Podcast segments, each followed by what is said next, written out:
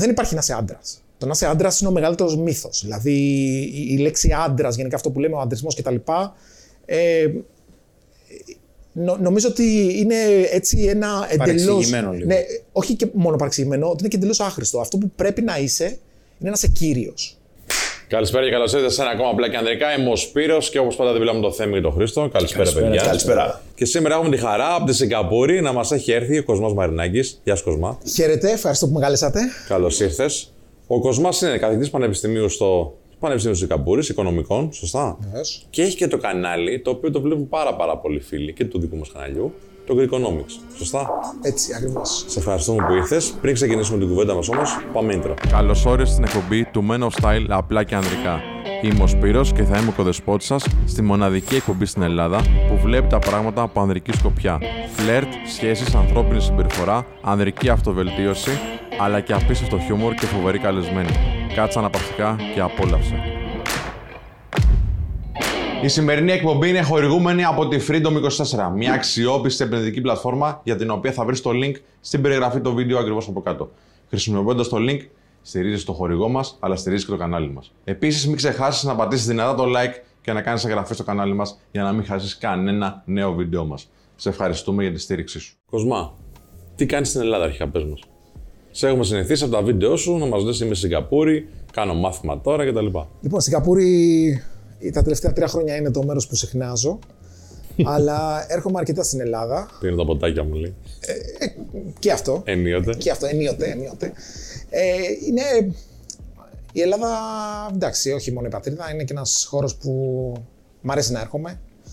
Ε, και στην Αθήνα και στο Αγρίνιο, από που είναι και η καταγωγή, Καταγωγής. το λέω και στα, και στα βίντεο α, συχνά πυκνά. Τώρα έχω έρθει για συγκεκριμένη δουλειά. Έχω μια ομιλία στο TEDx στη Λάρισα στις 15 Οκτωβρίου, οπότε θα μιλήσω για το φάντασμα της κότας, μια πολύ διαφορετική ομιλία από αυτή που έχει συνηθίσει ο κόσμος. Ε, και διάφορες άλλες δουλειές, διάφορα ε, προσωπικά θέματα, οπότε τα συνδύασα όλα μαζί και κατέβηκα και είπα να σας το και εσάς. Και πας εκεί, ξεκινάς τα μαθήματα το, στο πανεπιστήμιο και κάποια στιγμή λες: Θα κάνω YouTube. Ναι, Γιατί έτσι σε μάθαμε οι περισσότεροι τέλος πάντων. έτσι, σωστά.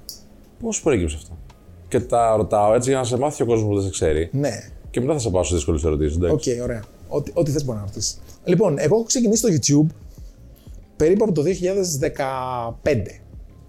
Και το είχα ξεκινήσει να χρησιμοποιώ την πλατφόρμα για να κάνω κάποια βιντεάκια τότε όσο ήμουν στη Ρωσία. Κάποια case studies που πέρανε πολύ χρόνο και δεν μπορούσα να τα κάνω στην τάξη. Οπότε αποφάσισα να, τα, να βάλω το τηλεφωνό μου, να τα τραβήξω και να τα βάλω στο YouTube για να τα δει ο κόσμος από εκεί. Στην αρχή τα στέλνα κατευθείαν σε μια πλατφόρμα που υπήρχε τότε. Είχε ξεκινήσει, είχαμε ξεκινήσει να κάνουμε ε, κάποια βίντεο εκεί στο Telegram, το οποίο μετά το χρησιμοποιήσαμε μόνο για μηνύματα και τα βίντεο μπαίνανε στο YouTube. Οπότε είχα μια μικρή εμπειρία από τη βιντεογραφία και άρχισα σιγά σιγά να την καλλιεργώ, να βγαίνουν όλο και καλύτερα βίντεο, να κάνω και μια κάμερα παραπάνω, να μπαίνουν και τα slides λίγο έτσι πιο. Ε, όσο καλύτερα μπορούσα τέλος πάντων στην ποιότητα. Και ήταν κάτι που οι φοιτητές το εκτίμησαν. Τους άρεσε πάρα πολύ και τους άρεσε το γεγονός ότι ε, επειδή έχω την αρχή ότι δεν θα βάλω ποτέ κάτι στις εξετάσεις το οποίο να μην έχει διδαχτεί. Και όταν δεν προλαβαίνω να το κάνω στην τάξη, δεν θέλω να τους πω ότι πηγαίνετε και διαβάστε το βιβλίο και είστε υπεύθυνοι από μόνοι σας. Οπότε όλο αυτό ήταν κάτι το οποίο το εκτίμησαν ιδιαίτερα. Και σιγά σιγά, ε, όταν πήγαμε στην πανδημία, αποφάσισα να τραβήξω όλες τις διαλέξεις ε, σε βίντεο. Και όταν έγινε αυτό, ε, κάποια στιγμή θυμάμαι είχα ένα μικρό βιντεάκι που θέλω να κάνω έτσι συμπληρωματικό για τη διάλεξη. Και όπως έφτιαχνα τα slides, λέω: Δεν τα μεταφράζω και στα ελληνικά να τραβήξω έτσι ένα δοκιμαστικό, να το δείξω στον πατέρα μου τότε. Και πραγματικά το, το έκανα. Ήταν ίσως η πιο αγχώδη στιγμή της ζωής μου, γιατί δεν είχα παρουσιάσει ποτέ οικονομικό περιεχόμενο σε ελλην- στα ελληνικά. Ε, μου πήρε πάρα πολλές λήψεις για να μπορούσα να το βγάλω όπως ήθελα. Τελικά βγήκε, είναι το βίντεο για την αγροτική παραγωγή. Το έδειξα στον πατέρα μου, ενθουσιάστηκε, μου λέει αυτό μου λέει έτσι και το βάλει στο YouTube, θα πάρει κάποια στιγμή τουλάχιστον 100.000 προβολές. Ε, δεν, δεν θυμάμαι αν έχει φτάσει, αλλά πρέπει να είναι Μπορεί να αρκετά, είναι κοντά. αρκετά κοντά εκεί πέρα τώρα. Οπότε ξεκίνησε κάπως έτσι, είδες Ναι. την ανταπόκριση και συνέχισε, επενδύεις από ό,τι βλέπουμε και στην εικόνα σου και στο delivery και σε όλα. Ναι, είναι κάτι το οποίο νομίζω ότι πιάνει τόπο στον κόσμο, ότι δίνει λίγο αξ- αξία. Και είναι πλέον, Πολύ αξία, πολύ αξία δίνει. ναι, είναι πλέον ώρα να αρχίσει ο κόσμος να καταλαβαίνει κάποια πράγματα ε, και να αρχίσει να τα καταλαβαίνει από από ένα υπεύθυνο στόμα. Δηλαδή να, να λέει κάποιος κάτι και πραγματικά να το εννοεί, να θέλει να καταλάβει ο κόσμος, να βγάλει τα δικά του συμπεράσματα, να έχει όλα τα δεδομένα και να μπορέσει να είναι υπεύθυνος για τις επιλογές του, για τις πράξεις του, για τους πολιτικούς που τον κυβερνάνε, για όλα. Και είσαι ο κατάλληλος άνθρωπος να μας πει μερικά πράγματα, γιατί ζούμε σε μια περίοδο που είναι όλα λίγο μπερδεμένα. Τουλάχιστον για τους ανθρώπους που δεν μπορούν να καταλάβουν πώς λειτουργούν οι αγορές, πώς λειτουργεί η οικονομία γενικότερα. Και θα, θα ήθελα να, να πούμε μερικά πράγματα γι' αυτό, έτσι, αφού μας αφορούν όλους.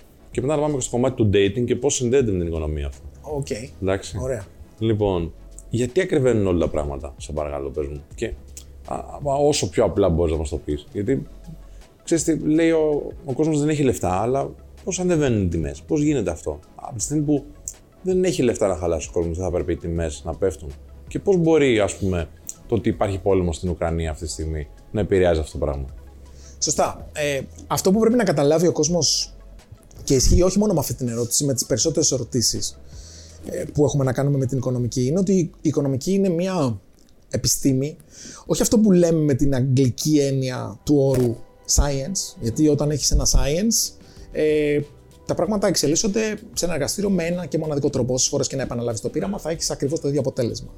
Εμείς έχουμε μια επιστήμη η οποία είναι με την ελληνική έννοια του όρου, το λεγόμενο επιστήμ, το οποίο ε, είναι ε, κάτι το οποίο ακολουθεί την επιστημονική μέθοδο. Η οικονομική επιστήμη λοιπόν δεν έχει ποτέ εκ της φύσης της ένα, ε, μια ε, μεθοδολογία η οποία να μπορεί να επαναληφθεί στο εργαστήριο, διότι είναι μια ζωντανή επιστήμη.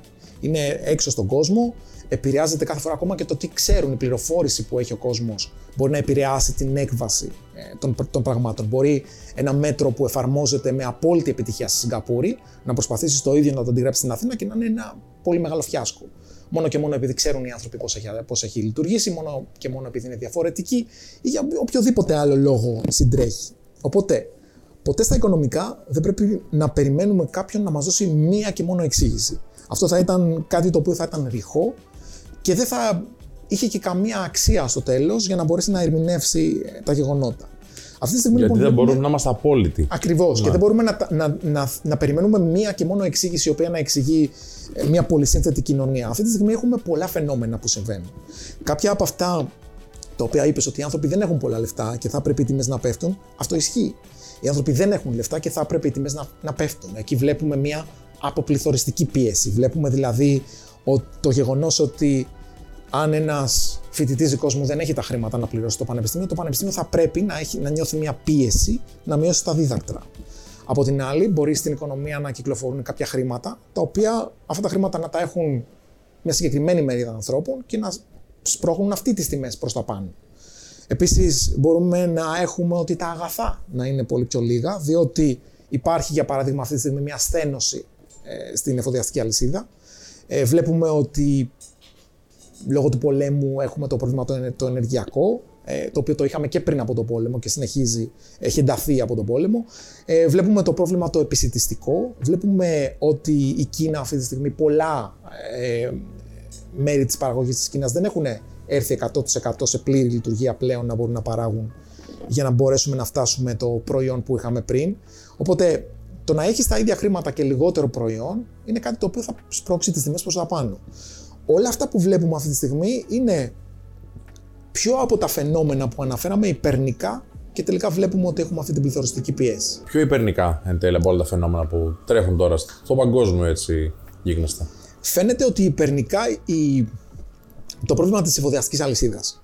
Τι είναι το πρόβλημα της εφοδιαστικής αλυσίδας και πότε ξεκίνησε; Το πρόβλημα της εφοδιαστικής αλυσίδας έχει ξεκινήσει από την καραντίνα και μετά. Δηλαδή ε, αρχίσαμε πρώτα απ' όλα να βλέπουμε τα αποτελέσματα του lockdown, ότι πολλές παραγωγικές μονάδες έκλεισαν.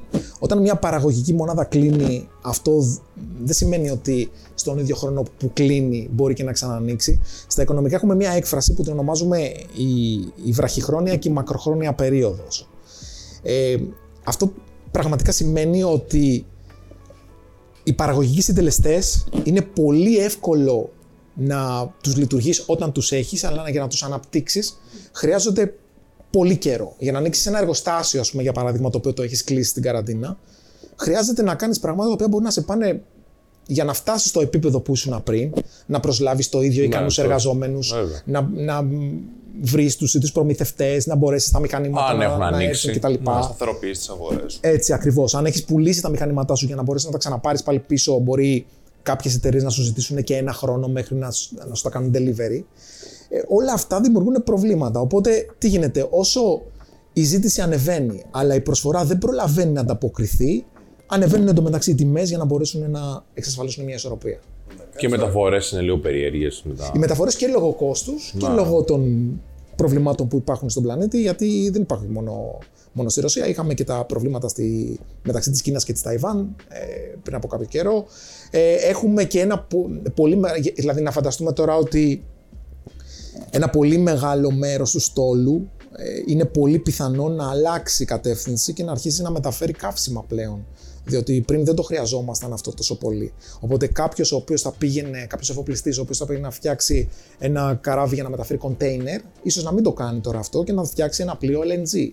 Γιατί Μα άμα είναι απαραίτητο, γιατί ανεβαίνει το κόστος, δεν θα το κάνει κάποιος πιο μετά. Δηλαδή, ο ίδιος πλειοκτήτης, γιατί να μην κάνει δύο; Γιατί υπάρχει πεπερασμένο κεφάλαιο. Μα το να μεταφέρει υλικά αγαθά τέτοιου είδους διατροφικής αλυσίδας θα είναι πάλι επικερδές για εκείνον. Γιατί ανεβαίνουν τα αγαθά. Άρα το delivery και το εμπόριο είναι εξίσου επικερδές. Τώρα δεν ξέρω αν είναι το ίδιο επικερδές με το πετρέλαιο ή με κάποια άλλη πηγή ενέργειας. Ε, δεν θα φτάσει εκεί. Γιατί εγώ, όπως το ακούω, σου λέω, ξέρεις, με τρομοκρατεί. Γιατί λέω, ωραία, πού μπορεί να καταλήξει όλο αυτό. Δηλαδή, ο κόσμος τελικά θα αρχίζει να μην έχει την τροφή που θέλει επειδή δεν μπορεί κάποιος να το κάνει delivery, επειδή μπορεί να το πληρώσει ή επειδή και τα δύο. Δεν μπορεί ούτε να το πληρώσει, αλλά δεν μπορεί να το έχει στη χώρα του ή όπου είναι. Νομίζω ότι και τα τρία. Ότι δεν μπορεί να γίνει delivery, ότι μπορεί να μην έχει να το πληρώσει και ότι μπορεί να μην μπορεί καν να παραχθεί αυτό. Α, να, μην, να, να, να, να τελειώσει τελείως ο, γε- ο τομέας της παραγωγής. Ε, όχι να τελειώσει τελείως, αλλά να μην είναι αρκετός για όλο τον Ναι, κόσμο. για όλους. OK, OK. Συνεπώς δεν, δεν πρέπει να αυτά να κάνουν ένα κύκλο. Δηλαδή, η λογική μου το λέει αυτό ότι μπορεί στην οικονομία να μην υπάρχει κάτι το οποίο είναι. Ο, φυσικά και υπάρχει. Η συγκεκριμένο. οικονομία υπάρχει μια ολόκληρη θεωρία κύκλων. Ναι, όμως είναι ένας κύκλος. Δηλαδή, με κάποιον τρόπο ε, πρέπει να κάνει ένα κύκλο. Δηλαδή, το ότι έρχεται μια κρίση δεν σημαίνει ότι δεν θα έρθει και μια πολύ μεγαλύτερη ανάπτυξη και για μεγαλύτερο χρονικό διάστημα. Η κρίση είναι μια φυσική διαδικασία με την οποία καθαρίζει η οικονομία. Εξομαλύνεται. Έτσι εξομαλύνεται. Δηλαδή, όλα τα κακά στοιχεία τα οποία πριν πηγαίνουν μια χαρά λόγω και, λό- μόνο και μόνο επειδή όλοι πηγαίνουν καλά σε μια άνθηση. Κάποια στιγμή ε, είναι και η περίφημη φράση που ήταν πολύ τη μόδας τώρα τον περασμένο μήνα. Όταν βρέχει χρήματα για ηλίθιους, κάποια στιγμή πρέπει να έρθει μια κρίση. Όταν σημαίνει ότι οτιδήποτε κάνεις πάει καλά, κάτι δεν πάει καλά. Ναι, Έτσι. Οπότε εκεί έρχεται μια κρίση. Ε, μένουν τα πιο ικανά στοιχεία στην οικονομία. Η κρίση λέει στους ανθρώπους οι οποίοι δεν είναι πολύ ικανοί για ένα συγκεκριμένο τομέα ότι ίσως θα πρέπει να ψάξουν να βρουν την τύχη τους κάπου αλλού που θα είναι καλύτερη, θα είναι πιο αποδοτική, πιο παραγωγική. Ε, και όταν τελειώνει αυτό, συνήθως επιστρέφουμε. Ε, Είναι πολύ λίγες οι κρίσεις οι οποίες κρατάνε πάνω από 2, 3, 4 χρόνια. Και δυστυχώς η μία, η μία εξαίρεση είναι η κρίση που έχουμε στην Ελλάδα. Η κρίση, εγώ θεωρώ ότι είναι μία. Ότι δεν, δεν, Δεν υπάρχει έχει αλλάξει, ε. Ναι, αλλάζει ονόματα. αλλάζει ονόματα. Αλλά, Είναι ίδια. αλλά σαν κρίση είναι μια κρίση την οποία ο ιστορικός του μέλλοντος πιθανότατα δεν θα μπορέσει. Ίσως ο οικονομικός ιστορικός του μέλλοντος δεν θα μπορέσει να δει σαφή σημεία Να. του που φεύγουμε από τη μια κρίση και περνάμε στην άλλη. Γιατί ε, δεν μπορούμε πλέον να λέμε ότι αυτή η κρίση που έχουμε τώρα είναι μια κρίση πληθωρισμού, γιατί έχουμε περάσει από την κρίση χρέους στην κρίση ε, της πανδημίας και μετά στην κρίση του, του πληθωρισμού τώρα πλέον. Και ίσως από ό,τι ακούω αρχίζει να ονομάζεται τώρα και κρίση ενεργειακή κιόλας. Ε, ναι, αλλά σε αυτή την κρίση, την τέταρτη που θα φτάσουμε τώρα, το χρέος έχει αυξηθεί περισσότερο από ότι όταν είχαμε κρίση χρέους. Ναι. Και οι συνθήκες για τον κόσμο έχουν γίνει ελαφρώς χειρότερες από ότι όταν είχαμε την καρδιά της κρίσης του 2009. Οπότε δεν ξέρω, νομίζω ότι εμείς εδώ στην Ελλάδα θα πρέπει να φοβόμαστε τέτοια πράγματα. Εγώ, εγώ προσωπικά δεν θέλω να σας πω ότι ξέρω το τι θα γίνει, γιατί δεν ξέρω το τι θα γίνει, όπως και κανένας συναδελφός μου δεν ξέρει το τι θα γίνει. Ναι, και αν πει Μπορούμε να- κάποιος ότι ξέρει, λέει. ναι, και λέει, ψέματα. λέει πράγματα για να μπορέσει να, να. Να. πείσει κόσμο. Ε, για, να, για να μπορέσουμε να δούμε τα δεδομένα που διαθέτουμε αυτή τη στιγμή, αυτό που βλέπουμε είναι ότι αυτή η κατάσταση που διερχόμαστε τώρα είναι πάρα πολύ σοβαρή. Δηλαδή, εγώ, εγώ θέλω να το αφήσω εκεί, ότι είναι πάρα πολύ σοβαρή. Δεν είναι αστεία αυτά που γίνονται σήμερα. Καθόλου. Έτσι, από, από γεωπολιτικό, οικονομικό, ε, επιστημιστικό, ενεργειακό, όλα αυτά τα πράγματα που περνάμε αυτή τη στιγμή θα αφήσουν το αποτύπωμά τους στην μετέπειτα ιστορία που, ζου- που ζούμε. Και φυσικά θα φέρουν και μια αλλαγή έτσι. Γιατί αυτοί που μένουν μετά από μια κρίση καθορίζουν και την αγορά. Έτσι ακριβώς. Έτσι ακριβώς. Δηλαδή Έτσι θα δεν δούμε είναι μια και στη πολύ φύση. διαφορετική. α- Ναι, ναι. ναι. Έτσι συμβαίνει και στη φύση, ότι Ναι. το καλύτερο γονίδιο για να διαιωνιστεί το καλύτερο. Έτσι. δε- Είναι όταν. Ε, περνάγαμε μια παρατεταμένη άνοιξη. Και τώρα που έρχεται ο χειμώνας, λίγο μας ε, ήρθε λίγο πιο βαρύ. Γιατί πέσανε πολλά πράγματα μαζί. Ξέρεις, ε, και στην καραντίνα, ας πούμε, που κλείσαν πολλές επιχειρήσεις. ε, Πολλές επιχειρήσεις δεν είχαν site. Ναι. Ή δεν πολλές είχαν έπρεπε να τηλέφωνο κλείσουν. στο site, ας πούμε. Ναι. Δηλαδή, δεν Πολλές νομίζω ακόμα δεν έχουν site. ότι χρειάζεται... δεν χρειάζεται μια καραντίνα για να καταλάβεις ότι δεν θα πας. Ναι. Ε, ε, αν δεν το βλέπεις, είσαι ακόμα στα ήτης. Έτσι. Αν δεν ξέρεις να χρησιμοποιήσεις υπολογιστή. Είσαι στα 80 τώρα, δεν είναι; Και στο λάδι του πατέρα μου, που είναι ακόμα στα 80 γιατί δεν το έχει ποτέ με την τεχνολογία, δεν χρειάστηκε. Ε, κάτι παθαίνει ο εκτυπωτής και παθαίνει και εκείνος. Ναι. Υδρώνει.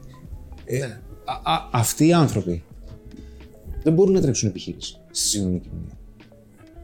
Είναι, θα φύγουν, εντάξει.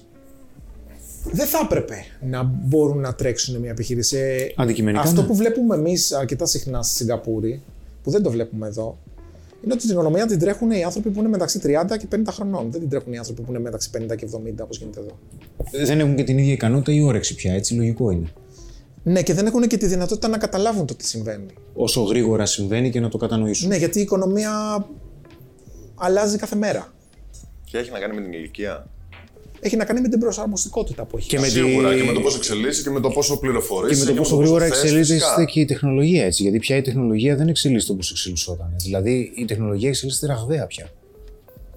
Η τεχνολογία εξελίσσεται σε σημείο που οι τεχνολογικές αλλαγές στις οποίες διερχόμαστε είναι τόσο πολύ σημαντικές που κάποιοι άνθρωποι δεν θα μπορούσαν να τις χωρέσει ούτε καν η φαντασία τους. Δηλαδή, αν πάρεις έναν άνθρωπο ο οποίος ζούσε γύρω στα 1700, αυτός ο άνθρωπος αυτά που άκουγε από τους προπαπούδες του, τους παππούδες του και αυτά που θα, θα διηγούταν στα δεσέγγονά του ήταν λίγο πολύ η ίδια ιστορία. Τα πράγματα γινόντουσαν με τον ίδιο τρόπο. Μιλάμε για 5-6 γενιές που οι άνθρωποι τότε, επειδή οι γενιές ήταν και πολύ πιο μικρότερες.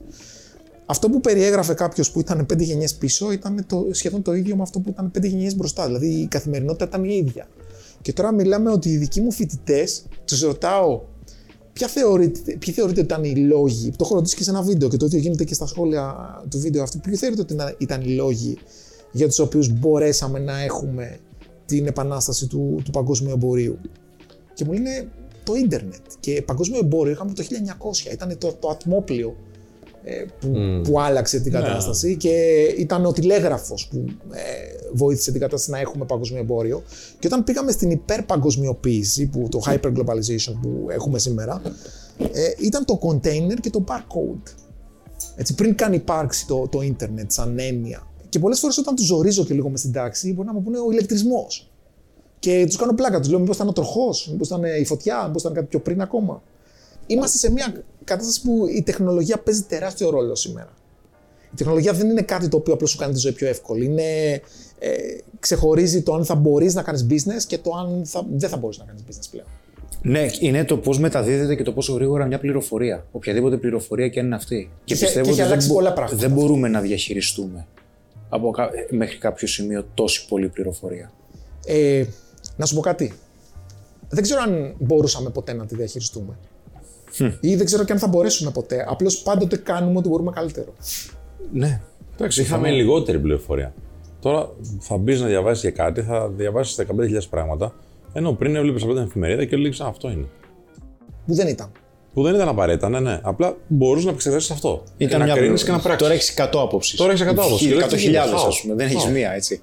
Δεν, δεν νομίζω ότι αλλάζει και κάτι. Δηλαδή εν τέλει δεν ξέρεις ποιο είναι αλήθεια.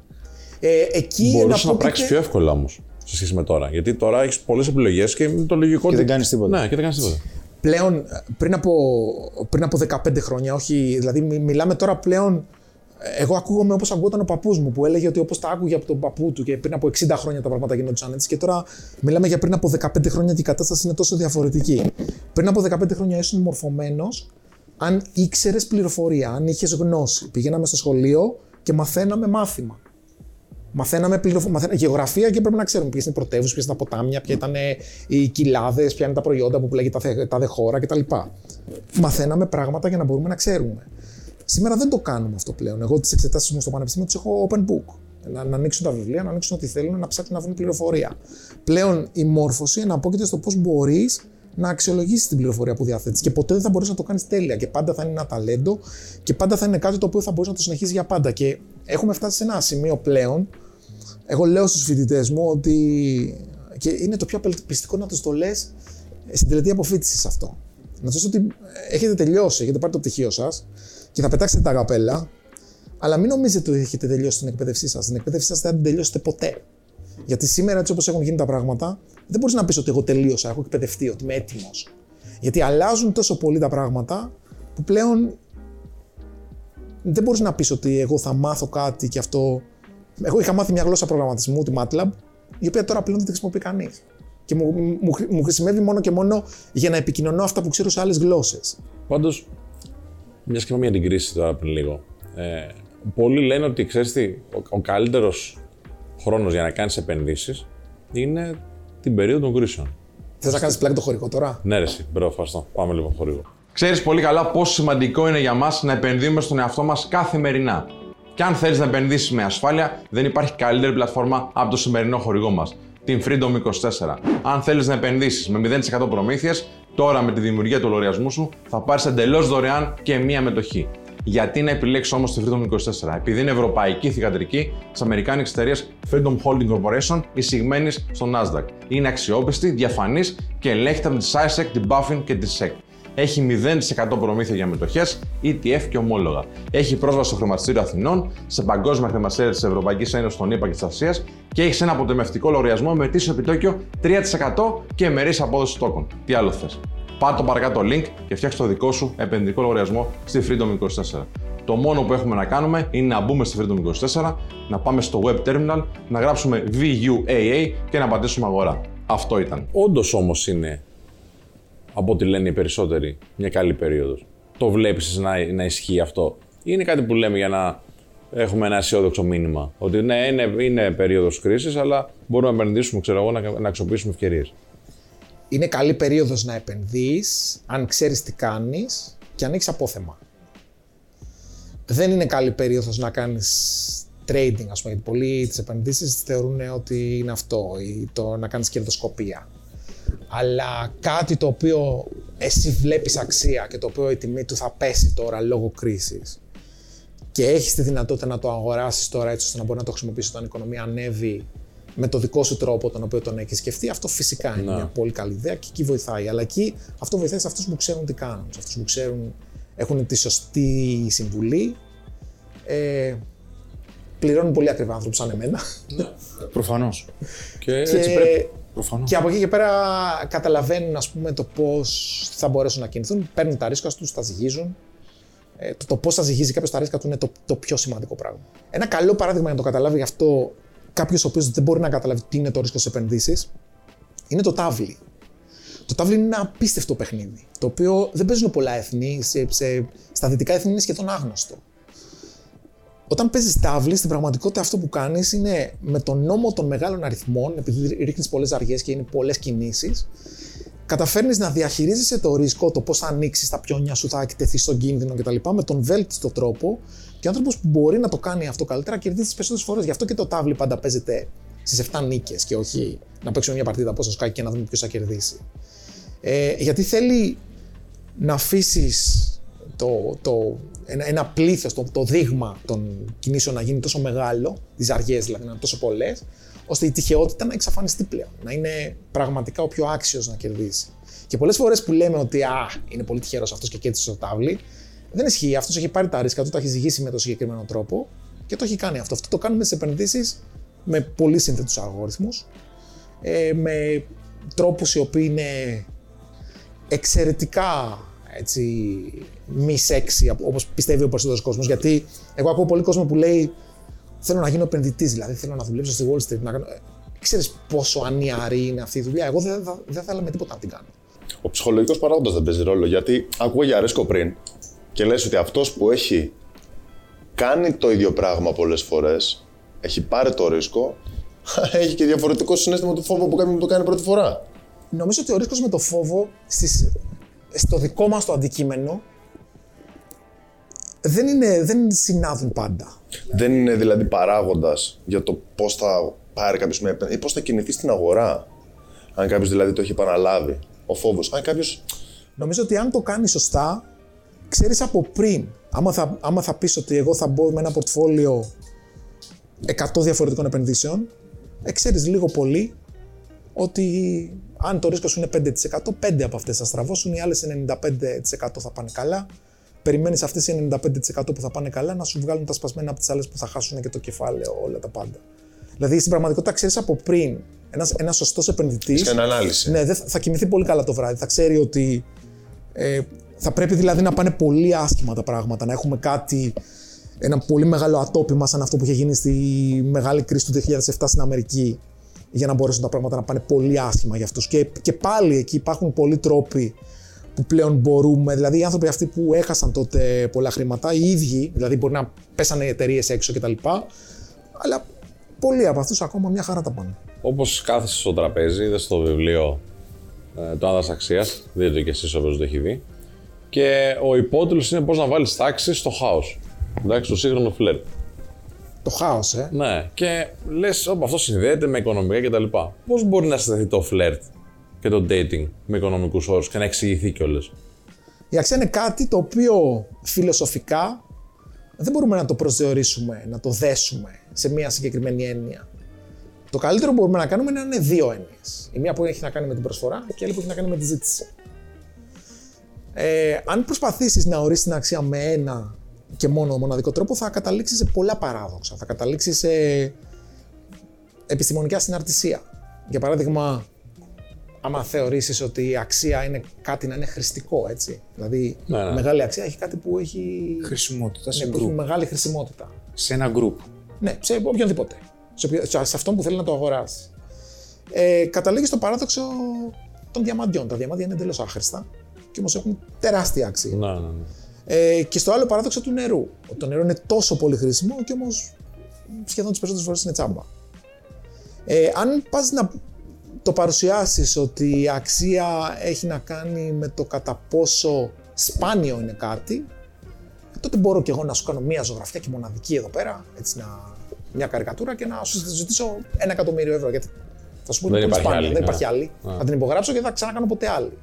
Και όμως δεν θα πεις ότι ναι, εγώ θα πλήρωνα ένα εκατομμύριο ευρώ για να την πάρω αυτή.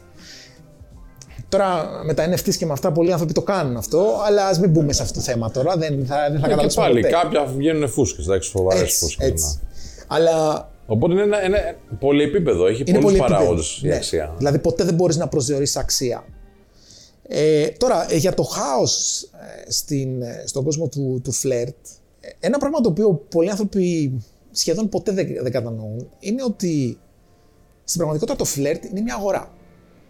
Είναι μια αγορά συντρόφων, ε, ποιος είσαι εσύ, σε ποιο γκρουπ ανήκεις, αυτή είναι και η προσφορά που έχεις, και ποιο γκρουπ ψάχνεις, το οποίο έχει να κάνει με τη ζήτηση. Δηλαδή το ποιοι θα είναι αυτοί οι οποίοι θα ψάχνουν εσένα. Ε, όλη αυτή η προσφορά και η ζήτηση έχει πάρα πολλούς τομείς που δημιουργούν προβλήματα. Ένα από τα προβλήματα είναι ότι πολλοί άνθρωποι ψάχνουν να βρουν, δηλαδή σχεδόν όλοι μας, θέλουμε να βρούμε το καλύτερο.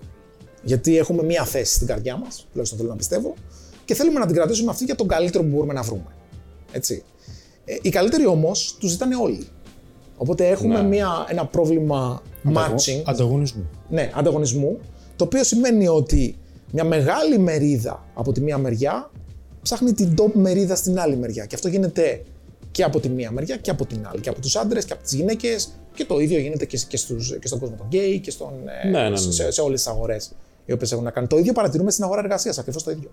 Το έχουν κάνει πιο έντονο αυτό, το πιστεύεις στα social, το Tinder, ξέρω εγώ, ή τα, το Instagram, τα social media γενικότερα. Ενώ πιο έντονο γιατί πιο παλιά, πριν 30 χρόνια, δεν υπήρχε. Δεν τον ήξερες τον Κοσμά ή το Θέμη. Τώρα έχεις την πρόσβαση να τον δεις. Υπάρχει πολύ πιο εύκολα μεγαλύτερος ανταγωνισμός. Ναι, εκεί μπε- αρχίζουμε και μπαίνουμε λίγο και στο χώρο του marketing. Ότι όταν κάτι αρχίζει και υπάρχει πολύ, ε, λίγο χάνει και την αξία του από πλευράς ότι πλέον δεν είναι τόσο εύκολο να καταλάβεις αν ο άλλος ε, έχει αξία. Παλιά ήταν ε, λίγο πιο εύκολο να το καταλάβεις. Τώρα με, τη- με τα social media, οι περισσότεροι προβάλλουμε μια εικόνα η οποία ενώ θα έπρεπε να θεωρούταν ότι είναι περισσότερη πληροφόρηση, στην πραγματικότητα είναι λιγότερη πληροφόρηση γιατί θολώνονται τα νερά. Γιατί βλέπεις μια ζωή την οποία ο άλλος δεν ζει. Είναι εικόνα αποδοχής. Ναι, είναι, είναι μια εικόνα που, που οι άνθρωποι για κάποιο λόγο έχουμε βάλει στο μυαλό μας ότι θέλουμε να είμαστε έτσι, να δείχνουμε αυτό το πράγμα για τον εαυτό μας. Και πιστεύω ότι αυτό είναι το μεγαλύτερο λάθος. Δηλαδή, εγώ πιστεύω πάντοτε ήμουν της άποψης ότι όταν πηγαίνεις σε ένα πρώτο ραντεβού, πρέπει να δείχνεις όχι τον καλύτερο εαυτό σου, όπως έμφυτα θέλουμε να κάνουμε, πρέπει να δείχνεις τον πραγματικό σου εαυτό, να δείχνεις ποιος πραγματικά είσαι, έτσι ώστε να ξέρει όλο τι να περιμένει και να μην, ε, να μην καταλήξει να γίνεις θέμα στο thank you next κάποια στιγμή. Ότι μου, μου παρουσιάζονταν έτσι και τελικά μου βγήκε αλλιώς. Υπάρχει όμως και το ότι πλέον είναι πολύ δύσκολο να καταλάβεις το τι ψάχνει ο άλλος. Δεν είναι τόσο εύκολο. Έχεις αρχίσει και παίρνεις δεδομένα ότι... Α, ότι αυτός εμένα, δηλαδή θα, θα βγω εγώ στο, στα social media και θα πω μου αρέσει η κλασική μουσική, αλλά στην πραγματικότητα ξέρεις, θα είμαι στο μπουζουξίδικο την άλλη μέρα. Δηλαδή αυτό δίνει μια πληροφορία στον άλλον η οποία είναι καλύτερα να μην του λέγες τίποτα και να σε ρώταγε κατευθείαν παρά αυτή, αυτό το, το θάμπομα των νερών, το, Δεν μπορεί να το σα δώσω και θόλωμα. τα δύο. Όχι, μπορούν, απλώς τους γράψτε και τα δύο. Δηλαδή, Συμφωνώ, συμφωνώ. μην, Σε- παρα, σε μην αυτό συμφωνώ. προβάλλεις μια εικόνα που δεν είσαι. Σε αυτό συμφωνώ. Κυρίως το να προβάλλει κάποιος μια εικόνα ε, είναι όμως και θέμα marketing. Γιατί ξέρεις, το προφίλ του καθενός ε, είναι η εικόνα που θα το δει κάποιος που δεν το γνωρίζει. Ε, πρέπει να το πατήσει ο άλλος δηλαδή, να είναι λίγο ελκυστικό ή να κάτσει να Ακριβώς. ασχοληθεί λίγο. Ναι, Ναι, είναι σαν να βγει έξω ρακέτητος. Σίγουρα έχει marketing. Να κάνεις clickbait. Ναι, clickbait ή ξέρω εγώ. Μα γιατί να μην κάνεις ωραία τη βιτρίνα σου; Όχι, Ναι, να την κάνεις. ακριβώς, Να την ακριβώς. κάνεις, να την κάνεις. Απλώς να σε αντιπροσωπεύει. Ναι, να είναι Βεβαίως, αν σωστή. μην είσαι μόνο βιτρίνας, συμφωνώ σε αυτό. Ναι, δηλαδή, αν εσύ είσαι ε, ε, μόνο μπουζούκια, αλλά γράφεις μόνο για όπερα και κλασική μουσική, όταν θα βγεις με τον άλλον, ο άλλος θα περιμένει αυτό για σένα. Και θα, και θα δημιουργηθεί μια, ένα inconsistency εκεί πέρα, μια συνέπεια δηλαδή. Έλκεις αυτό που Ναι, προβάλλει. ακριβώς. Ακριβώς. Και κάποιες φορές, εμένα αυτό που μα- με παραξενεύει ιδιαίτερα είναι το πώς οι άνθρωποι, ενώ ξέρουμε πλέον, είναι έμφυτο στον καθένα μας, ότι η αξία έγκυται στη διαφορετικότητα. Πρέπει, όταν ε, στα οικονομικά λέμε ότι ο μόνος τρόπος για να δημιουργήσεις δύναμη αγοράς είναι να κάνεις το προϊόν σου να, να ξεχωρίσει από τα υπόλοιπα. Να είναι δηλαδή διαφορετικό, differentiation. Ελκυστικό. Ναι, η αρχή και το, όχι μόνο ελκυστικό, αλλά και πολλές φορές, ας πούμε, αν είναι όλα τα αυτοκίνητα ένα συγκεκριμένο όμορφο στυλ, μπορείς εσύ να θέλεις να βγάλεις και ένα αυτοκίνητο το οποίο είναι λίγο, θυμίζει το αυτοκίνητο του Goofy, έχουν βγει κάποια. Έτσι, να το βγάλεις έτσι για. Δεν πήγαν καλά αυτά μου φαίνεται. Πάντω, πλάκα. Πήγαν στη Λιμνόπολη, όλα αυτά κυκλοφορούν. Bugs Bunny, ξέρω. ναι, εντάξει, να ξεχωρίζεις κάπως. Έτσι, να ξεχωρίζεις, δηλαδή- Χτυπάει και το μάτι κιόλας. Έτσι. Ε, οι άνθρωποι βλέπω εγώ ότι ενώ γεννιούνται διαφορετικοί, και το βλέπω και με τους φοιτητές μου, ενώ γεννιούνται διαφορετικοί, έρχονται με τη διαφορετικότητα, την οποία δεν έρχονται τα προϊόντα. Τα προϊόντα, η πρώτη σου ιδέα, όταν εγώ θέλω να κάνω ένα βίντεο, η πρώτη μου ιδέα είναι να δω κάτι που έκανε κάποιος άλλος και να πω Α, κάπως έτσι πρέπει να γίνει. Δηλαδή, έτσι ξεκινάς με, το, με την ομοιότητα και πρέπει να πας στη διαφορετικότητα. Όταν όμως γεννιέσαι, είσαι ήδη διαφορετικός. Για ποιο λόγο να θες να γίνεις ένα αντίγραφο κάποιου. Είναι αίσθηση του ότι πρέπει να ανήκουμε κάπου. Ακριβώς, Ε, ναι. Και εκεί είναι κάτι το οποίο νομίζω ότι όσοι το καταλαβαίνουν αυτό κερδίζουν. Η μεγαλύτερη διαφορετικότητα είναι η αυθεντικότητα. Έτσι ακριβώς. Απλά δεν είναι εύκολο Ακριβώς. να είσαι αυθεντικός όταν δεν είναι εύκολο να αποδεχτείς τον εαυτό σου. Ναι, νομίζω ότι τώρα μπαίνουμε λίγο, βγαίνουμε από τα δικά μου χωράφια και μπαίνουμε Ναι, στα ναι. δικά σας. Τα ξέρετε πολύ καλύτερα αυτά. Πόση αξία πιστεύεις Ναι. ότι, έχεις το προϊ- ότι έχει το προϊόν σου; Ναι, ε, στη- στην οικονομία μπορεί να το δεις αυτό εύκολα. Γιατί τα νούμερα δεν είναι. Οι πωλήσεις ε, Δεν λένε δεν, ψέματα. δεν μπορείς να, τη, να τις Φυσικά. αμφισβητήσεις. Στη ζωή σου μπορείς να το δεις. Άμα δεν- δεν έχεις τους αριθμούς που θες, μπορεί να είναι στα κιλά σου, ξέρω εγώ, που δουλεύεις με τον εαυτό σου πάλι. Άμα η ζευγαριά δεν λέει αυτό που θες, το βλέπεις ότι οι πωλήσεις δεν πάνε καλά. Απλά είναι άλλη λέξη. Δεν ξέρω κατά πόσο οι άνθρωποι βλέπουν τους αριθμούς αυτούς και καταλαβαίνουν θέλουν να τα τους δουν ίδια. μήπως. Ναι. Ε, Ναι, ζούμε στην ψευδέστηση ότι, sorry, Ναι, ότι, παρακαλώ. ε, δεν ξέρουμε όπως και σε ένα προϊόν σε τι κοινό απευθυνόμαστε. Όταν για παράδειγμα αποφασίζεις να βγάλεις μια Ferrari ε, και θέλεις να απευθυνθείς μόνο στο μέσο όρο, δεν μπορείς να πεις ότι το αμάξι δεν είναι καλό επειδή δεν το αγόρασε κανείς. ναι, σωστά. Ε, όταν για παράδειγμα έχεις ένα λάντα και θέλεις να το αγοράσουν οι εκατομμυριούχοι και και μετά λες Χριστέ μου, γιατί δεν το αγοράζει κανένας δισεκατομμυρίουχο αυτό το αμάξι; Ε, είναι θέμα perception, ξεκάθαρα. Δηλαδή, τι προϊόν πιστεύεις ότι έχεις πραγματικά, γι' αυτό και όπως και σε εμάς, δεν ξέρω και σε σένα, στο δικό σου τομέα, ε, το πρώτο πράγμα για να ξεκινήσουμε να αλλάξουμε σε κάποιον άνθρωπο είναι να του πούμε γνωρίζεις ποια είναι η πραγματική σου αλήθεια. Και είναι σημαντικό να πεις ότι ξέρεις κάτι. Ναι, δεν μετράω εκεί, δεν μετράω εκεί. Είναι OK αυτό; Είσαι OK με αυτό; Θα το βελτιώσεις; Γιατί θα απευθυνθείς, το, το, θα προσελκύσεις το κοινό της πραγματικής σου αξίας, όχι της αξίας που νομίζεις ότι έχεις ή θα ήθελες να έχεις. Σωστά. Απλώς εμείς κάνουμε κάτι ανάποδο. Για πες. Αναφέρθηκες πριν στα, στον αριθμό των κιλών, έτσι. Σαν παράδειγμα. Σαν παράδειγμα, ναι. Και μπορεί εγώ να βλέπω τα κιλά μου να ανεβαίνουν, αλλά να βλέπω το νούμερο του παντελονιού μου να παραμένει σταθερό. Γιατί πλέον το νούμερο δεν σ- δεν συνάδει με τις ίντσες που είναι η περιφέρειά σου, αλλά αυξάνεται και αυτό, όπως αυξάνεται και το, το βάρος στη συγκεκριμένη χώρα, έτσι ώστε να σου δίνουμε την ψευδέστηση ότι έχεις το ίδιο νούμερο παντελονιού, ενώ η ζυγαριά λέει άλλα πράγματα. Δεν γίνεται; Εκεί τι θα πιστέψεις, στη ζυγαριά ή το νούμερο; Ό,τι Παντελόνι βολεύει. που φοράς. Γι' αυτό δεν γίνεται. Αυτό θα πιστέψεις. Ό,τι βολεύει. Ό,τι Ό,τι βολεύει. Ακριβώς. Μέχρι βέβαια αυτό που βολεύει να σου δείξει ότι δεν δουλεύει. Ναι. Και να βρεθεί με την πλάτη στον Ξέρεις τι τοίχο. γίνεται. Ακόμα και εκεί μπορεί να ρίξει την ευθύνη αλλού. Και τότε, Πολύ πιθανό, ναι, Α, βέβαια. ναι, γεια σου. αν έχεις φάει πολλές ήττε, δεν μπορείς να αντέξεις άλλη ανεπάρκεια. Ναι. Οπότε θα πεις: Ξέρεις κάτι, όχι. Παλιό ζυγαριά. Φταίει εσύ που μου την πούλησες. Αυτό ε, Μεταβίβαση ευθύνης. έρχεται σε ένα επίπεδο realization το οποίο πιστεύω ότι πολλοί άνθρωποι. ε, Δεν είναι της επιστήμης μου, δεν, δεν ξέρω, μιλάω για την προσωπική μου άποψη τώρα. Πολλοί άνθρωποι δεν φτάνουν ποτέ. Δηλαδή, εγώ ακούω ξανά και ξανά από οποιαδήποτε παρέα και να είμαι. Α, δεν υπάρχουν γυναίκες πια, ή δεν υπάρχουν άντρες πια. Ή δεν υπάρχουν λεφτά. Ναι, ή δεν υπάρχει οτιδήποτε. Δηλαδή, Δεν υπάρχουν δουλειές. όλες αυτές οι δικαιολογίες. Όχι, για δουλειές όντως δεν υπάρχουν και λεφτά για πολλούς όντως δεν υπάρχουν. Απλώς δεν πιστεύω ότι κάποια στιγμή αλλάξαν όλες οι γυναίκες ή αλλάξαν όλοι οι άντρες και συνομωτήσαν έτσι ώστε να μην μπορείς εσύ να βρεις αυτό που ψάχνεις να βρεις. Νομίζω ότι πολλοί άνθρωποι έχουμε αρχίσει και ρίχνουμε την ευθύνη ε, στους άλλους, στη, στη ζωή, στην κοινωνία, στη, ε, σε- κυβέρνηση. Ναι, στην κυβέρνηση. Ε, όχι ότι η κυβέρνηση δεν έχει, γενικά οι Βέβαια, κυβερνήσεις βέβαια. δεν έχουν, αλλά ε, γενικά νομίζω ότι είμαστε πάρα πολύ μεγάλα ταλέντα στο να ρίχνουμε την ευθύνη κάπου αλλού. Να μην είναι πάνω μας. Και ας είναι κάπου αλλού. Ναι. Λίγο φτάνουμε και σε ένα σημείο στο οποίο το να μπορείς να είσαι ελκυστικός για το άλλο φίλο ή για ο, ο- οποιονδήποτε θέλεις να είσαι ελκυστικός, γιατί μπορεί να θέλεις να είσαι ελκυστικός στη δουλειά σου, να θέλεις να έχεις ένα, ένα, κάποια χαρακτηριστικά τα οποία να θεωρείς ας πούμε στυλάτος, να θεωρείς ότι Πολύ κοντά μπορείς να είναι. μιλάς καλά, είναι πολύ κοντά όλα αυτά. Ε, να είσαι καλός πολιτής, έτσι. Βέβαια. Ε, Public speaker που κάνεις και Ακριβώς. Όλα αυτά ε, στην πραγματικότητα είναι δύο πράγματα. Έτσι, είναι δ- δύο πράγματα τα οποία μπορούν να σε κάνουν να πετύχεις αυτό που θες να πετύχεις. Δεν είναι αυτά που θα σου εξασφαλίσουν την επιτυχία, αλλά αν δεν τα έχεις αυτά τα δύο, δεν υπάρχει περίπτωση να επιτύχεις όπως και να είσαι.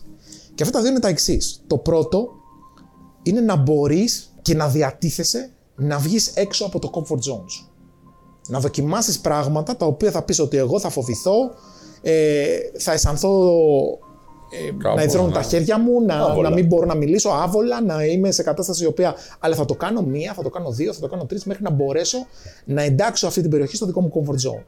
Αν δεν έχεις αυτό το πράγμα, να μπορείς να δοκιμάζεις διαφορετικά πράγματα, έστω και αν αποτυχάνεις, δεν θα μπορείς να το. ε, Να, ποτέ να το να πετύχεις. Και το δεύτερο, Σε κανένα τομέα κιόλας. σε κανένα τομέα, σε, κα- σε οτιδήποτε. Μιλάμε για, για Ναι, επιτυχία ναι. γενική τώρα, έτσι. Και το δεύτερο είναι το να μπορείς να δέχεσαι την κριτική. Έτσι, να μπορείς να, να λες ότι σε κάποιον ο οποίος σου κάνει καλόπιστη κριτική, γιατί υπάρχουν και πολλοί άνθρωποι, συνήθως αυτό, που- εγώ αυτό που λέω στους φοιτητές μου είναι ότι ε, να εκτιμάτε πολύ τους ανθρώπους α, οι οποίοι σας λένε πράγματα αρνητικά. Γιατί κάποιος που σου λέει αρνητικά σημαίνει ότι δεν θέλει να είναι. ε, ε, δεν θέλει να είσαι εσύ φίλος του, θέλει να είναι αυτός φίλος σου. και σε αυτή την περίπτωση, εγώ το βλέπω ότι υπάρχουν πολλοί άνθρωποι που μόλις θα τους πεις. Να σου πω κάτι, αυτό που έκανες εκεί ήταν πάρα πολύ καλό. Αλλά αυτό που έκανες από την άλλη πλευρά δεν ήταν καλό. Ήταν μέτριο. Εμένα δεν μου άρεσε. Και τους βλέπεις ότι αυτομάτως τραβιούνται, αυτομάτως περιμένουν να ακούσουν κάτι διαφορετικό από σένα. Ήρθαν σε σένα για να ακούσουν μια θετική άποψη, όχι για να ακούσουν την πραγματική σου άποψη. Αυτό που θέλουν. Ναι, αυτό που θέλουν. Και αυτό είναι κάτι το οποίο θα κάνουν πέρα όλο τον κόσμο που θα μπορεί να τους πει μια, μια, ένα καλό feedback για να μπορέσουν ε, να αλλάξουν αυτά τα πράγματα. Γιατί κανείς δεν έρχεται σε αυτόν τον πλανήτη όντας τέλειος σε όλα. Όλοι μας έχουμε κάνει πολύ μεγάλα λάθη, πράγματα για τα οποία ντρεπόμαστε. Εμένα μου είχε πει ο πατέρας μου, όταν θα πηγαίνεις σε μια κοπέλα, μου λέει το πρώτο που πρέπει να μάθεις είναι πώς θα φεύγεις με αξιοπρέπεια. Όταν θα σε έχει απορρίψει. Έτσι, το οποίο μου το είχε πει μου να θυμάμαι 12-13 χρονών και είχα μια κοπελίτσα στο γυμνάσιο. Τότε που Και πήγε- τυχερός να που είχες Ναι. τον πατέρα σου. να σου πει. Ναι. Γιατί σε κάποιους δεν λένε τίποτα. Έτσι. Ναι. Ναι, ναι. Και ε, μου είχε πει ότι το πρώτο μου λέει που πρέπει να μάθεις, το πρώτο που πρέπει να μάθεις είναι να φεύγεις με αξιοπρέπεια. Δηλαδή αυτό που λένε οι Αμερικανοί το walk of shame. Εμείς το λέμε, φίλε, να φλερτάρεις με τρόπο που θαυμάζει τον εαυτό σου. Και, και να φύγεις, θα έχεις θαυμάσει τον εαυτό σου. Ναι.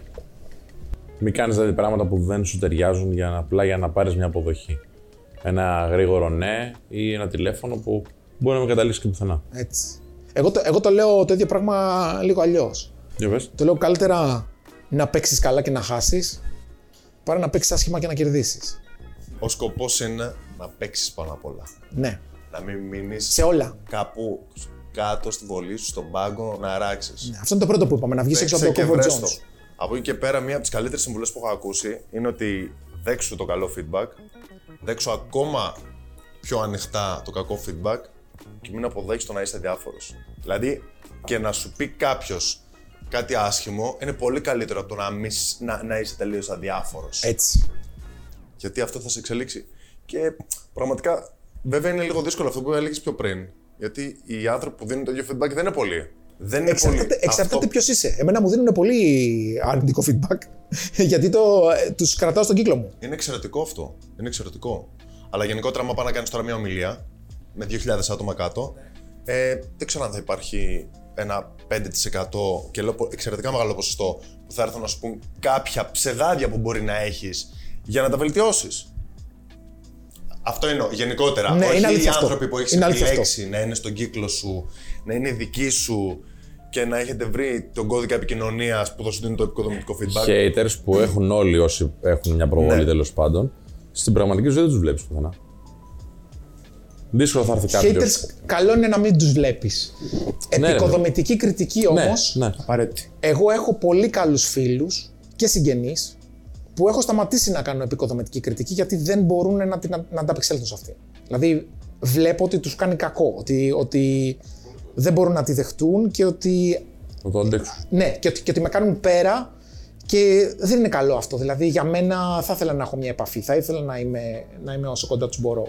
Εντάξει. Αλλά δεν μπορώ να τους, να τους πω μια πραγματική άποψη και να μ' ακούσουν. Εγώ μια φορά μίλαγα σε ένα συνέδριο ε, που ήμουν τότε τελειόφυτος του διδακτορικού μου. Δηλαδή, ήμουν στο, στο τελευταίο έτος και παρουσίαζα ένα κεφάλαιο της διατριβής μου. Το οποίο ήταν, ε, το είχαμε ξεσκονίσει, το είχαμε ψάξει, το είχαμε, ε, ήμασταν 100% σίγουροι ότι ήταν, ε, ότι ήταν σωστό.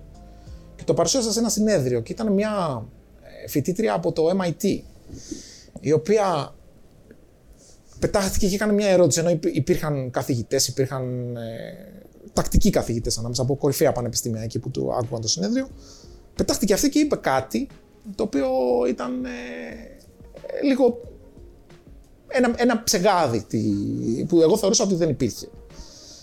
Ε, το εξήγησε, το, το παρουσίασε με έναν τρόπο και επειδή εγώ ήξερα ότι είναι φοιτήτρια και μ, junior του μη, ε, ήμουνα κάπως απαξιωτικός προς αυτήν. Δηλαδή γύρισα και της είπα, ναι, αυτό. Δηλαδή προσπάθησα να της εξηγήσω για ποιο λόγο το κάνουμε, για να τη μάθω αυτό το πράγμα. Και ένας από τους ε, καθηγητές μου που ήταν στην επιτροπή του διδακτορικού μου, πήγα στο γραφείο του μετά, περιμέ, περιμένοντας να ακούσω τα καλύτερα κτλ. Και, και μου λέει, έτσι και ξαναμιλήσει έτσι, μου λέει σε, σε άνθρωπο ο οποίος είναι κάτω από σένα, εγώ μου λέει δεν θα βάλω υπογραφή για να πάρεις διδακτορικό. Και ήταν ένας άνθρωπος ο οποίος δεν τον είχα δει ποτέ του να μην χαμογελάει. Ήταν η πρώτη φορά που Τον μου το πήραξε είπε αυτό. πολύ, ε. Οι άλλοι τρεις δεν μου το είπαν. Είχα τέσσερα άτομα στην επιτροπή μου. Οι άλλοι τρεις δεν μου το είπαν. Το είδαν, αλλά δεν μου το είπαν. Αυτός μου το είπε. Δεν έδειξε, θεώρησε ότι δεν έδειξε τον απαιτούμενο ναι. σεβασμό. Ε. Θεώρησε ότι ήταν, ότι ήταν πολύ κακό στοιχείο αυτό. Και με τον τρόπο που μου το είπε, δεν ήθελε. Δεν ήταν τσαντισμένος μαζί μου.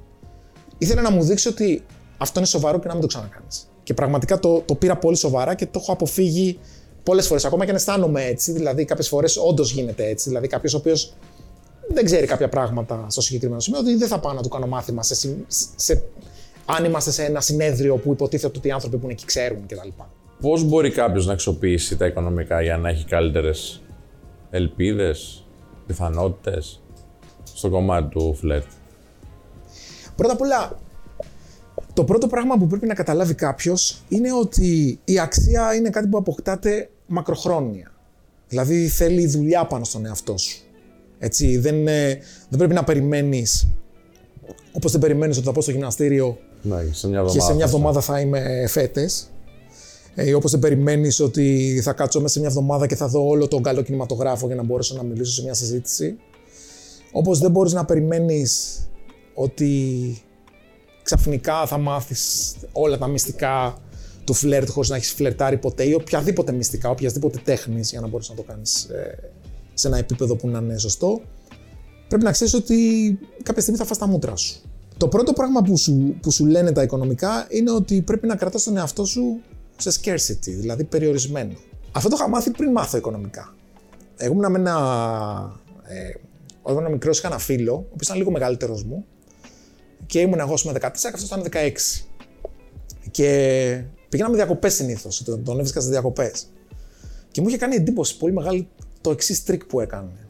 Ήθελε να πάει να μιλήσει σε μια κοπέλα τότε, εντάξει, μια πιτσιρίκα, ας πούμε, 15-16 χρόνων που ήμασταν τότε. Ε, και αυτό που έλεγε ήταν το εξής. Δηλαδή πήγαινε, της έλεγε κάτι ωραίο κτλ. Έτσι, μια ωραία ατάκα που θεωρούσαμε εμείς κτλ. Αλλά κάποια στιγμή έλεγε: Χίλια συγγνώμη, με περιμένουν οι φίλοι μου, πρέπει να φύγω. Και του έλεγα: Αφού δεν έχουμε πουθενά να πάμε, πού, πού πας; μου λέει: Άμα κάτσουμε εδώ, μου λέει: Θα μας βαρεθεί. Και μετά δεν θα θέλει, μου λέει, να βγούμε ραντεβού. Και πραγματικά ήταν κάτι το οποίο είχε πολύ μεγάλη επιτυχία. Αυτό το πράγμα το κάνουν σήμερα όλες οι μεγάλες εταιρείες. Δηλαδή, αν αναρωτιέσαι για ποιο λόγο κάποια παπούτσια της Nike κάνουν 10.000 ευρώ, είναι επειδή είναι περιορισμένης ποσότητας. Έτσι είναι. Και υπάρχει αντίστοιχη αγορά. Έτσι. Plant scarcity. Α, Αν, αν αναρωτιέσαι γιατί τα Rolex είναι τόσο, τόσο ακριβά, αυτός είναι ο λόγος, ότι, ότι δεν παράγονται πάρα πολλά. Δηλαδή το γεγονός ότι πολλές φορές βλέπω πολλούς ανθρώπους που πηγαίνουν και κολλάνε. Και το βλέπω ακόμα και σε μένα που έρχονται στα συνέδρια να μου πούνε κάτι και θα κάθονται εκεί και γίνονται μπάστακες. Δεν μπορείς δηλαδή κάποια στιγμή ξέρεις, να, του- να τους πεις εντάξει, ωραία, τα είπαμε. Νομίζω ότι έχει πάρει την κατοβόλτα η συζήτηση. Ναι, Καλό θα είναι πέφτει να... ενέργεια, Ναι. εντάξει. ναι. Και εκεί Έτσι. πέρα που έχεις με καλή αίσθηση γιατί ήρθε κάποιος και σου μίλησε, Ακριβώς. ξαφνικά αποκτάς μια διαφορετική και λες δεν έφευγε με τίποτα. Ακριβώς. Και πιστεύεις ότι αρχίζεις να καταλαβαίνεις ότι όταν ο άλλος δεν μιλάει και σε άλλους, δεν έχει τόσο υψηλή αξία στο τέλος και μάλλον έχεις κάνει λάθος εσύ στην αρχή. Αυτό, Ε, λέω, αυτό ονομάζεται κιόλας και στο dating και- και το perceived value. ναι, self- δεν, δεν, ονομάζεται, perceived δεν value. ονομάζεται στο dating. Από τα οικονομικά το έχετε πάρει κι αυτό. Ε, οκ. Εντάξει, δεν μπορούμε να πάρουμε και μια. έτσι. Δεν με πειράζει. Αλλά στο δώσουμε dating, μπροστά. έτσι το λένε, ξέρεις, complex. Επειδή δεν έχουμε διαβάσει ποτέ οικονομικά γι' αυτό. Ε, δεν- Δεν ξέρω αν είναι οικονομική έρευνα, αλλά Όχι, είναι perceived value είναι, ε, είναι διαφορετικό από την, ακ- την Self. πραγματική αξία. perceived value. Ναι. Επηρεάζει την αντίληψη των άλλων. Δηλαδή, αν πιστεύω ότι έχω αξία. Α, μιλάς για self-perceived value. Ναι, ναι, ναι. ναι. Οκ, θα σε, θα εντάξει, σε ναι. επηρεάσω και σένα. Ναι, ναι, ναι, σωστά. Απλά είναι δύσκολο κάποιος να, σου- να, να κάνει αυτό που ανέφερες ε, αν είναι πεινασμένος. Αν έχεις να φας μια εβδομάδα Ναι. Και σου φέρω να φας για παράδειγμα που εγώ σιχαίνομαι τις φακές ας πούμε αν έχω να φάω μια εβδομάδα εντύπωση σου έκανε, σ' αρέσουν οι φακές; Πάρα πολύ. εντάξει, ωραία Ναι. και σένα Θα τέλεια το τρώμε εμείς, εντάξει. ωραία έχω να, φά- αν έχω να φάω μια εβδομάδα και μου φέρεις φακές θα φάω και το πιάτο Σωστά. αν κάποιος έχει να κάνει μια σχέση έξι μήνες ή ένα χρόνο και στο μικρό σενάριο του μιλήσει μια γυναίκα που του αρέσει πολύ ε, δεν υπάρχει περίπτωση ούτε μία στο δισεκατομμύριο να της πει με περιμένουν οι φίλοι μου.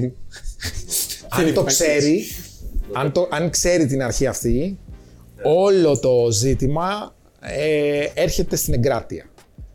Κατά πόσο μπορείς Αυτό έλεγα. να ελέγξεις τον εαυτό σου. Συμφωνώ. Αυτό είναι ταλέντο, αυτό είναι, αυτό είναι πολύ μεγάλο πράγμα. Είναι, Δεν, το κάνουν, δεν μπορούν να το κάνουν όλοι αυτό. είναι από τις σημαντικότερες ναι, ναι. ικανότητε αυτό έλεγα. Ε, εγώ, Ο συναισθηματικός οφέλογο κυρίω. ναι, Ναι, ναι. αλλά εγώ πολλές φορές ε, το κάνω και σε περίοδους που δεν χρειάζεται. Εγώ πρώτα απ' όλα κάνω πολλά πράγματα προσωπικά για να μπορέσω να εξασκήσω την εγκράτειά μου. Για παράδειγμα, κάνω intermittent fasting. Δηλαδή τρώω ένα γεύμα στις 1.30 το μεσημέρι και ένα γεύμα στις 6.30. Και από εκεί πέρα δεν τρώω οτιδήποτε άλλο, ό,τι και να μου φέρεις. Δηλαδή δεν υπάρχει περίπτωση όσο και να πεινάω. Ακόμα και τώρα που ήρθα στην Ελλάδα και έχασα, πήγε όλο το πρόγραμμα 5 ώρες πίσω λόγω της αλλαγής ώρας από τη Σιγκαπούρη, κράτησα τις ώρες μου κανονικά. Και αυτό ήταν μια άσκηση, ενώ θα μπορούσα να φάω κάτι έτσι, για μια μεταβατική περίοδο. Έλεγα, Όχι, θα είμαι εγκρατής, θα το εξασκήσω. για να Delay μπορέσω- gratification. Ναι. Υ- υπερδύναμη. Όχι. Και κυρίως για να μπορέσω να, να, να εξασκούμε σε αυτό. Είναι η αίσθηση ότι έχω αξία, ρε παιδί μου, και μου αξίζει να ελέγχομαι. Μου αξίζει να προσφέρω αυτό το, το delay gratification που είπε ο Χρήστος λίγο πιο μετά, γιατί θα έχω με- μεγαλύτερη απόδοση για μένα. Ναι. Και έτσι μπορείς να πεις και στην κοπέλα που ξέρεις μπορώ να πρέπει να φύγω τώρα γιατί με περιμένουν Έτσι, οι σωστά. φίλοι μου. Μπορεί να είναι και αλήθεια, έτσι. Ναι. Απλά αν όντως έχεις ανάγκη. Ο φίλος μου που το έλεγε πάντω δεν ήταν καθόλου αλήθεια. Ναι, γιατί ναι. πηγαίναμε μετά και. Είσαι τύπησα που σε χώρισε να μην τη στείλεις για να την παρακαλάς. Γιατί σκέφτεσαι τον εαυτό σου λίγο ψηλά από αυτό. Ναι, αυτό νομίζω ότι έχει να κάνει.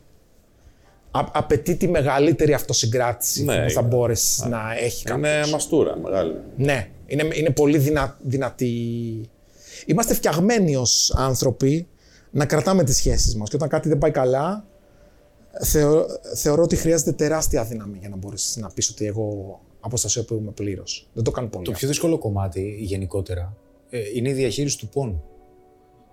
Δηλαδή, οι Ναι. περισσότεροι άνθρωποι και ακόμα και όταν εσύ, ας πούμε, λες θα συγκρατηθώ, είναι πόνος. Ναι, Δεν καταλαβαίνουν τη σημαντικότερη έννοια του πόνου. Που πόνος είναι απόρριψη, αποτυχία, δυσκολία. Θα το πω και στο event που θα κάνουμε. Θα κάνουμε ένα event που θα εξηγήσω και τι πραγματικά σε γενικές γραμμές και σε υγιές πλήθος βρίσκουν ελκυστικό οι γυναίκες. Πού ανταποκρίνονται, γιατί αν θέλεις ελκυστική γυναίκα, θα χρειαστεί να θεωρήσει ελκυστικός. Είναι απλό. σωστά. Και, Από εκείνη τουλάχιστον. κυρίω, και κυρίως και για σένα να αισθάνεσαι καλά. Και το, η έννοια του πόνου είναι ότι ο πόνος, ο ψυχολογικός, είναι και σαν σωματικός. Όταν πονάς κάπου, Ω, βέβαια, φυσικά. σου λέει δώσε σημασία εκεί. Το ότι πονάς σημαίνει ότι εκεί κρύβεται μια αλήθεια που θα χρειαστεί να την καταλάβεις. Για κάποιο λόγο πονάς. Ναι. Και αν ξεφύγεις από αυτό, δεν θα καταλάβεις για ποιο λόγο πονάς. Με πονάει η απόρριψη. Για ποιο λόγο σου πονάει η απόρριψη; OK, okay, απορρίφθηκες. Για ποιο λόγο πονάς; Αν πεις είναι νευρολογικό, γιατί είμαστε κοινωνικά όντα. Οκ, ωραία. Πονάς γιατί, γιατί κάτι σου επιβεβαιώνει. Μήπως δεν πιστεύεις ότι αξίζεις; Μήπως δεν αισθάνεσαι καλά; Ψάξ' το. Να ρωτήσω Είναι κάτι. απαραίτητο. Εγώ, εγώ το βλέπω ότι είναι δύο διαφορετικοί πόνοι. Ο πρώτος είναι όταν εσύ σαν άνθρωπος, όχι σαν άντρας, σαν γυναίκα, γιατί το- τα ίδια πράγματα ισχύουν και για τις γυναίκες, εγώ πιστεύω. Όταν ένας, ένας άνθρωπος θέλει έναν άλλον άνθρωπο και απορρίπτεται, εκεί νομίζω ότι η αυτοσυγκράτηση παίζει πολύ μεγάλο ρόλο. Έτσι, ότι το πώς θα μπορέσεις να το ελέγξεις αυτό και το πώς θα μπορέσεις να πεις ότι εντάξει, μου συνέβη αυτό, δεν είναι καλό, αλλά εγώ θα μπορέσω να κάνω κάτι έτσι ώστε να μην απορριφθώ την επόμενη Δεν φορά. μπορούμε να διαχειριστούμε Σωστά, αλλά ότι σε κάποιον που αρέσουμε δεν μας αρέσει. έτσι. Σωστά. Αυτό αντιστρόφως. Ακριβώς. Αυτό είναι ο ένας πόνος. Ο άλλος πόνος, ο μεγαλύτερος και ο οποίος δεν βοηθάει η αυτοσυγκράτηση εκεί, είναι ο, ο πόνος του χωρισμού. Δηλαδή ότι έχεις φτιάξει μια σχέση, έχει πάει ένα συγκεκριμένο διάστημα, έχεις δεθεί συναισθηματικά. Εκεί πέρα αυτό περνάει εντελώς τα ψυχολογικά α, όρια του κάθε ανθρώπου. Εκεί δεν νομίζω ότι το, το, όσο ατσάλινος χαρακτήρας και να είσαι, ο άλλος εκεί μπορεί λογικά να σε λυγίσει. Ε, δεν υπάρχει περίπτωση στο χωρισμό να μην πονέσεις. Δεν υπάρχει περίπτωση. Εξαρτάται. Νομίζω ότι Καλά, κάποιες αν φορές χωρίζεις εσύ τον άλλον. τελειώνουν τα πράγματα που και μέσα πα- σου. που και πιο πάλι, πριν. αν είσαι πο- καιρό με κάποιον, ε, έχεις συνηθίσει να Ναι. είσαι με έναν άνθρωπο. έτσι, ε, Υπάρχει πόνος.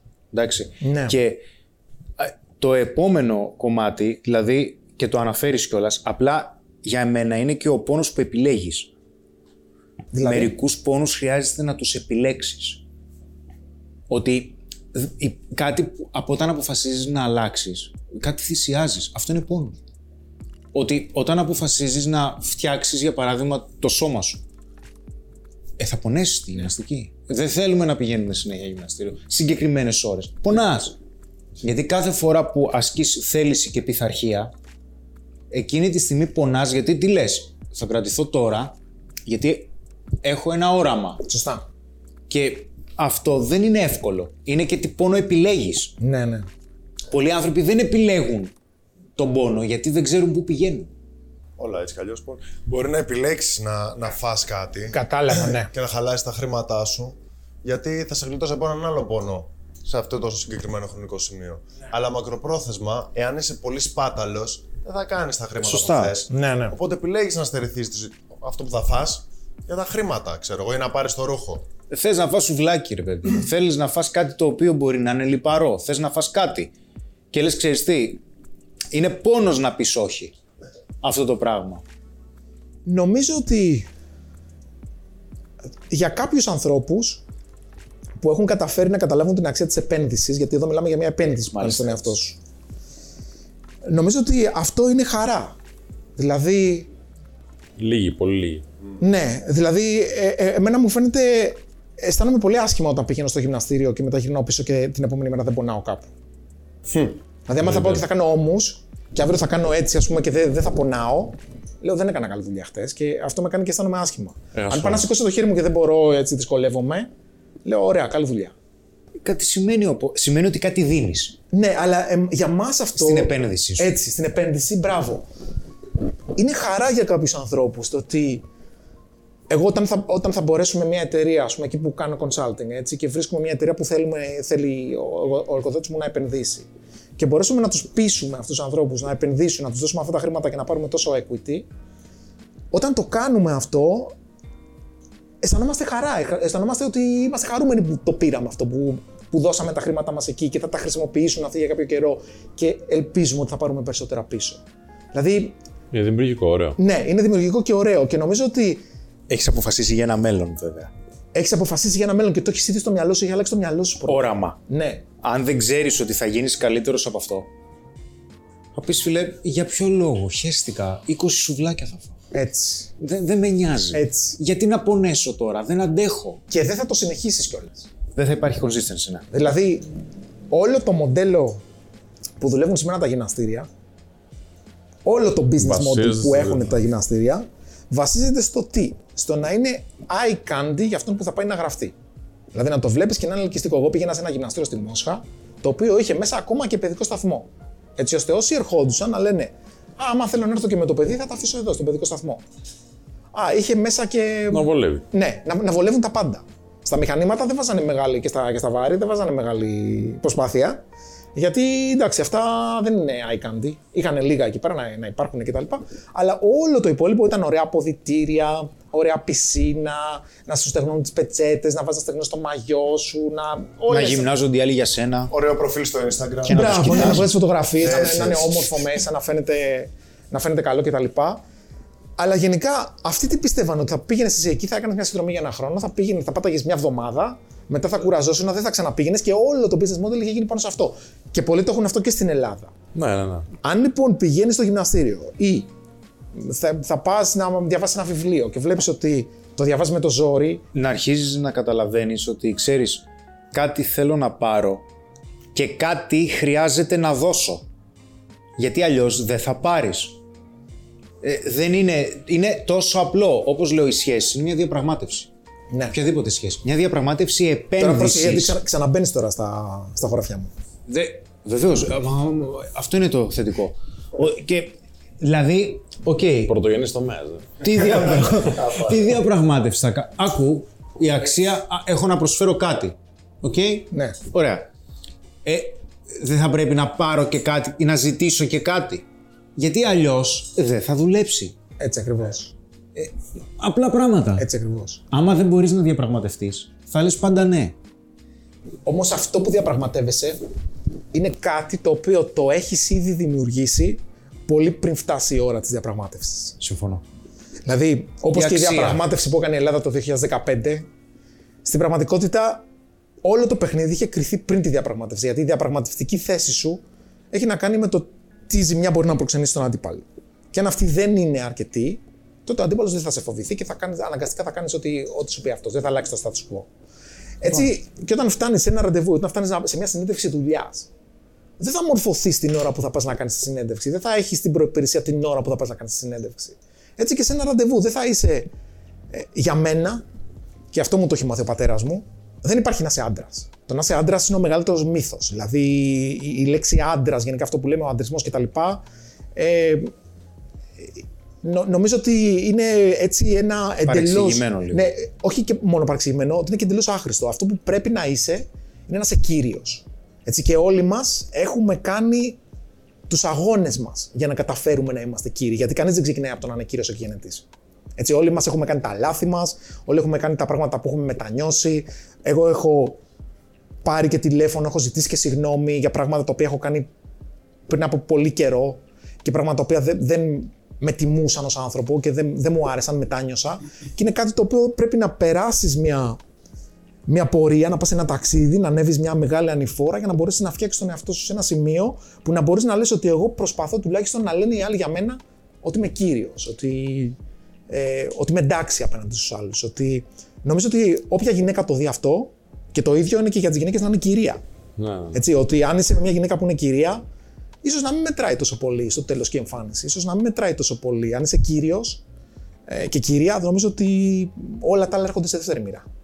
Κόσμο, ευχαριστούμε πάρα πολύ. Να είστε καλά, εγώ ευχαριστώ. Ε, πότε είναι το TEDx, να το δει ο κόσμος; 15, το TEDx είναι 15 Οκτωβρίου. Είναι στη Λάρισα. Διάλεξα τη Λάρισα σκοπίμως γιατί ε, η προφορά είναι περίπου παρόμοια με το Αγρινίου, οπότε και ο- τους καταλαβαίνω. Ε, Λαρισαίος; Λαρισαίος. Ε, Θα αυτό. μιλήσει κάτι για κότα; Θα μιλήσω Με το φάντασμα. θα μιλήσω για το φάντασμα της κότας. Είναι μια ομιλία η οποία πραγματικά αξίζει. Δηλαδή είναι κάτι καινούριο στο χώρο των οικονομικών και στο χώρο της κοινωνικής επιστήμης γενικά και είναι καλό ο κόσμος να το ξέρει γιατί θα καταρρύψει μια πίστη που έχουμε για ένα μεγάλο κοινωνικό πρόβλημα της εποχής που το 99% του κόσμου το πιστεύει ότι είναι έτσι και θα αποδείξουμε ότι με με στοιχεία ότι τα πράγματα δεν είναι έτσι. Τέλειο. Αν υπομονούμε. Μπορείτε να δείτε και το κανάλι του Κοσμά στο Greekonomics, σωστά; Greekonomics, Ωραία. Θα το ακριβώς. έχουμε από κάτω να κάνετε subscribe. Ευχαριστούμε πάρα πολύ που ήρθες. Εγώ ευχαριστώ που με καλέσατε. Ήταν πολύ ωραία συζήτηση. Και την επόμενη φορά. Και την Το επόμενη, καλό γιατί που θα όχι. έρθεις. Ευχαριστώ και σας παιδιά. Ευχαριστούμε και σας που παρακολουθήσατε και αυτό το επεισόδιο του Black Ανδρικά. Μην ξεχάσετε. Στηρίζετε το χορηγό μας γιατί στηρίζετε και εμάς. Και επίσης το event του Χρήστου είναι στο τέλος του Νοεμβρίου. Όποιος ενδιαφέρεται να μας στείλει ένα mail να του δώσουμε λεπτομέρειες. Και να δείτε και τις νέες συνδρομές που έχουμε στο Digital Academy και αυτό ακριβώς στο link στην περιγραφή. Τα λέμε στο επόμενο. Γεια χαρά. Αν σου άρεσε η εκπομπή μας, μην ξεχάσεις να κάνεις like και subscribe. Και επίσης, αν θέλεις να μπεις στον κόσμο των επενδύσεων, τότε στην περιγραφή του βίντεο θα έχεις ένα link για τη Freedom 24 που είναι ο σημερινός μας χορηγός.